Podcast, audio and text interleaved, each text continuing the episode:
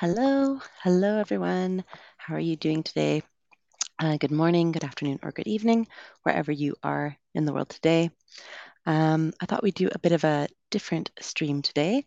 It's going to be all chances for you to ask questions. I see there's already a couple in the chat, which I will get to. Um, so if you haven't been to one of my streams before, my name is Emily. I'm one of the English tutors and streamers here at Chatterbug. Um, and I'm from Canada originally, so you'll be hearing a Canadian accent today. I also lived over in the UK for about eight years, and right now I am streaming to you live from Colombia. So, hello from Medellin in Colombia this morning.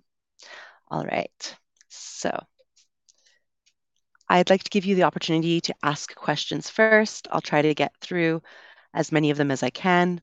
Um, if I don't know the answer somehow, I'll put it aside and maybe answer on another stream in the future. If it's something which is kind of a bigger topic, then maybe we'll do a whole stream on that topic instead. So it's very much an open session to get some idea of what you would like to learn about. Okay, so come tell me, how are you doing in the chat today? Um, it's Sunday. Did you have a good weekend? Do you have to work today so it doesn't really feel like the weekend?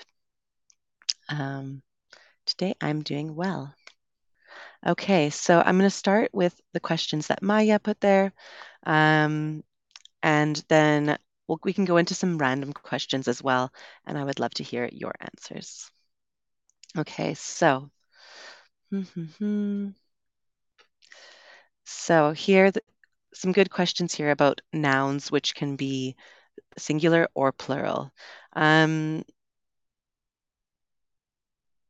I would tend to say that um, these words, family or generation, are talking about a group. And when you talk about a group as a unit, so as one unit, um, I would say the family is. Um, so let's see here. The family is uh, having a reunion um, in that sense. However, it kind of it can it can depend on the context. Um, let me think of another situation. Mm, I might need to think of another example here. Um, it's uh, let me see here. I think it does depend. So I was just looking it up quickly because I said, you know, I would usually use this collective noun describing a group, just like a company is a collective noun. So even though a company is made up of many people, you know, somewhere people work, the company is doing this, or the company is uh, publishing their budget, maybe. However, um, sometimes it varies between American English and British English. And this is one of the reasons I just went and looked it up because, as I mentioned earlier, I lived in the UK for a while, and sometimes they will use them as plurals. Okay, so that might be why you have heard both of them, and it's a bit confusing. I grew up in Canada, so we learned and we speak in the way that this would be usually singular but in the UK, it might be plural. So um, I know that's confusing. There's always exceptions to English. And even as an English speaker, when I move to another country, I might have to learn what are the ways um, that they use the language. Um, crime and crimes is another one of those collective nouns. Um, you're talking about kind of crime in general. I would use crimes with an S, maybe if I was talking about a specific type of crime. So I might say, um, I might say something like, uh, actually, I probably would use crime too. I was trying to think of if I would say like um, theft crimes are going down. I'll probably just say theft is going down, and I would say crime is going down. So I would tend to use it without the S, talking about the topic in general. Okay. and then Nella had a question here. What do you call this or how do you call this? Um, this one you can do either one too. What would I say of the two? Um, I would use what do you call this? What do you call this? Um, however, I think people would use both. That might also be a British or English. Let me just double check on that one. it's tricky sometimes when you you have lived in the two different English speaking places. Um, let's see. How do you call?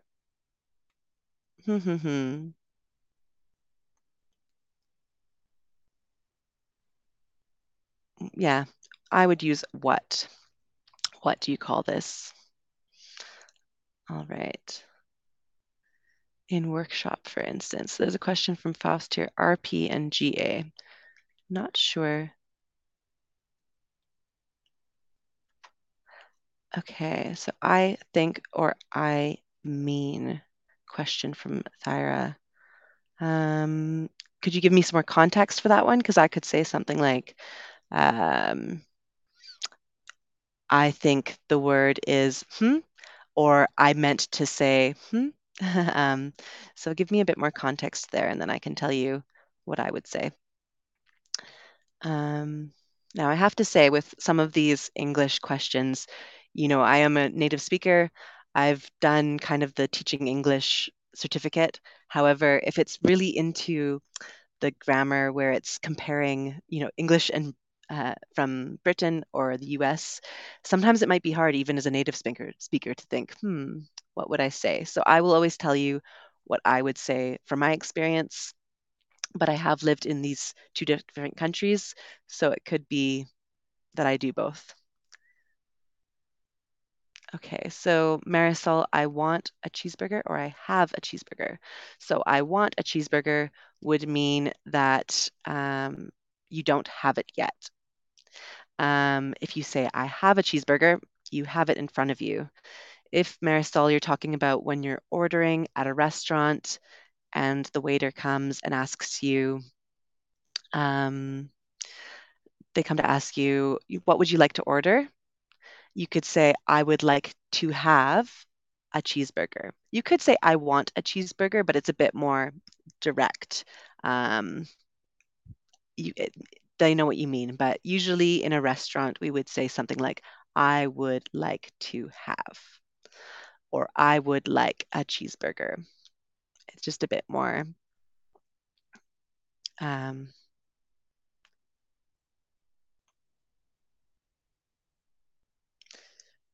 Ah, okay. Oh, Foster, talking about the the different types of pronunciation. Yes.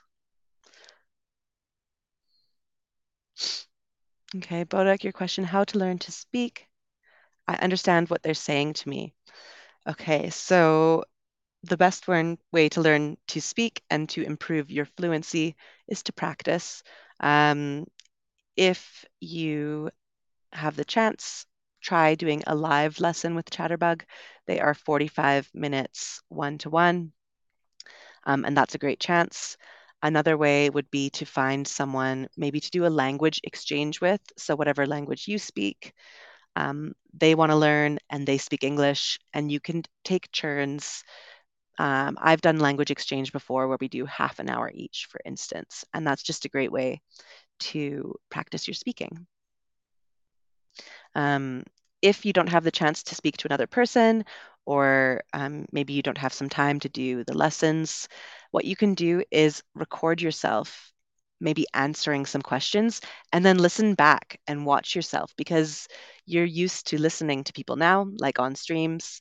And so when you watch back the video of you speaking, that'll help you kind of notice your own pronunciation um, or other mistakes, maybe. Okay, so Florentino has a good one asking about to end versus to end up.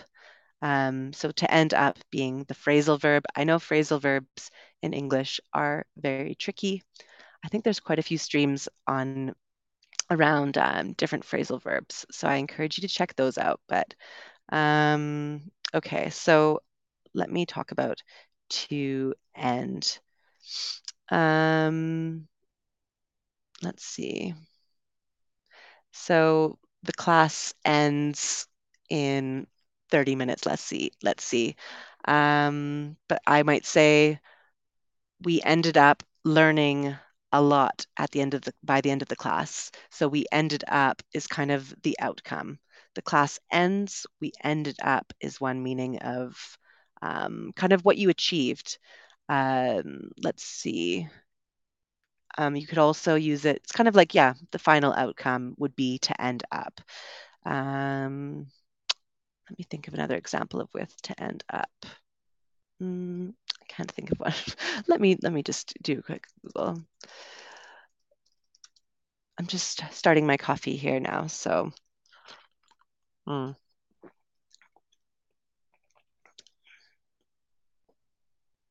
Here we go. Yeah, so to end up is the where where you reached or the outcome you had.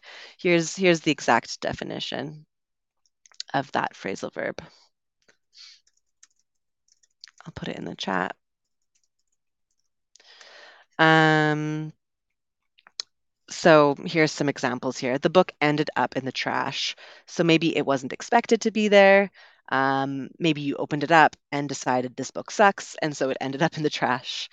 Um, another example here is he didn't want to end up like his father. So maybe his father wasn't a good person, and so he didn't want to end up or have the outcome that he became like his father.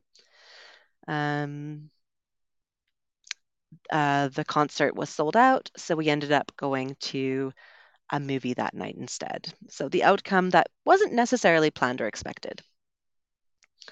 Um, so phrasal verbs sometimes have, you know, it's quite a different meaning from the original root verb. Okay, and so Florentino's asking how to take one-to-one classes. Um, so it's not in the Chatterbug app, it's on the Chatterbug website. Um, so if you go to, don't go to the app itself, but go to chatterbug.com. Um, and there, when you have a profile, you will have the option to um, buy packages with live lessons. So if you go to the website and you can't find it, in the bottom right-hand corner, there's going to be like a little help box. Just message on there and um, they will help you out. But I will also make a note to um, message someone about that. Okay. Let's see what else we have here. So she'll have to or she'll has to. Um, goes after will, have or has. So here it is have. And the reason for that is because you have already conjugated the verb with will. So she will have to. So you're actually using the word have as um, the unconjugated verb, kind of. Um, it's like, uh, yeah, in other languages, it would be the same thing. You would have the conjugated verb with will, and then it would be the infinitive of the verb. So here, she will, infinitive, have to. So you're not using like she has to. If you take out the will, then you no longer have that conjugated verb, so it becomes has. Okay.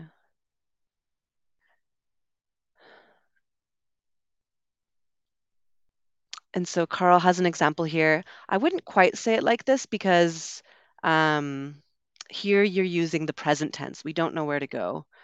Um, so you need the verb to match at the end. So if you're using the present tense for we don't know where to go, but we will probably end up in the movies, you could say. So we will probably end up. However, if you wanted to use the past tense, then you would say, we didn't know where to go, but we ended up in the movies. So here you can't really use the present with the present um, for it to make sense in your sentence, Carl. Let me know if that makes sense. So those are your two options for that sentence. We don't know where, but we will end up, or we didn't know where, but we ended up, past and past, or present and future. Okay, cool. Well, let's go into some random question generators, I will answer the questions, and I would also like you in the chat to um, answer the questions yourself. And if there's any questions about vocab, um, then let me know. Okay, so I have, let's see here. I'll for, I will. Okay, so sometimes Faust says it's hard to hear when someone says I'll. Um, I'll be there rather than I be there. I'll. So there's the l sound at the end there. Or I will be there, I'll be there. I'm not sure if you can kind of hear that difference, but it is it is slight.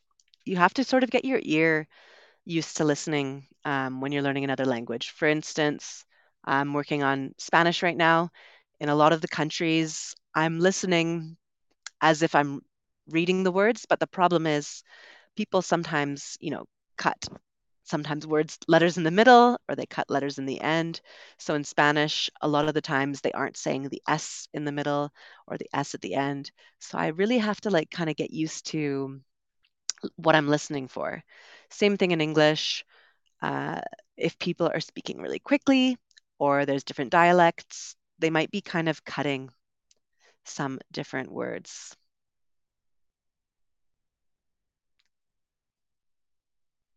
Okay, yeah. So Danny's asking a question about another phrasal verb to put out. Yeah, exactly. So apagar is like to turn off or apagar the fire. Apagar is usually for turning off, right? But yeah, to put out a fire. So to put out um, means to, yeah, get rid of. I'm going to put out, um, but you can use it in other ways too. You could ask someone to put out the garbage on the street because they're going to pick up the garbage today but you can talk about putting out a fire. Yes, exactly.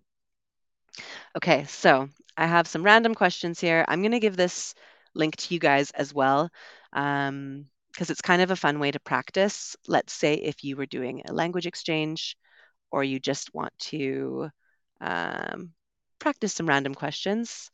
This is the website I will use. Okay, so first question I have here, can you judge someone by the clothes that they wear? So that is our first question here. I will put it in the chat as well. And I want to hear your thoughts. So I will talk about what I think for this question. Um, now, there's lots of different kind of norms and culture around clothes. So I think probably if um, it's in a country where the clothing is very standardized. So everyone kind of wears the same thing with some slight variations. It might be quite difficult to judge someone by the clothes they wear. I think if you are somewhere somewhere um, that has very uh, open freedom of expression, um, maybe in a large multicultural city, I think potentially it could tell you a lot more about someone, the type of clothes they wear, because they've really chosen to use that specific outfit. So, for example, um, here in Colombia, uh, I've noticed that there is a very distinct street style. It's kind of like popularized maybe by reggaeton and things like that. Maybe you've heard or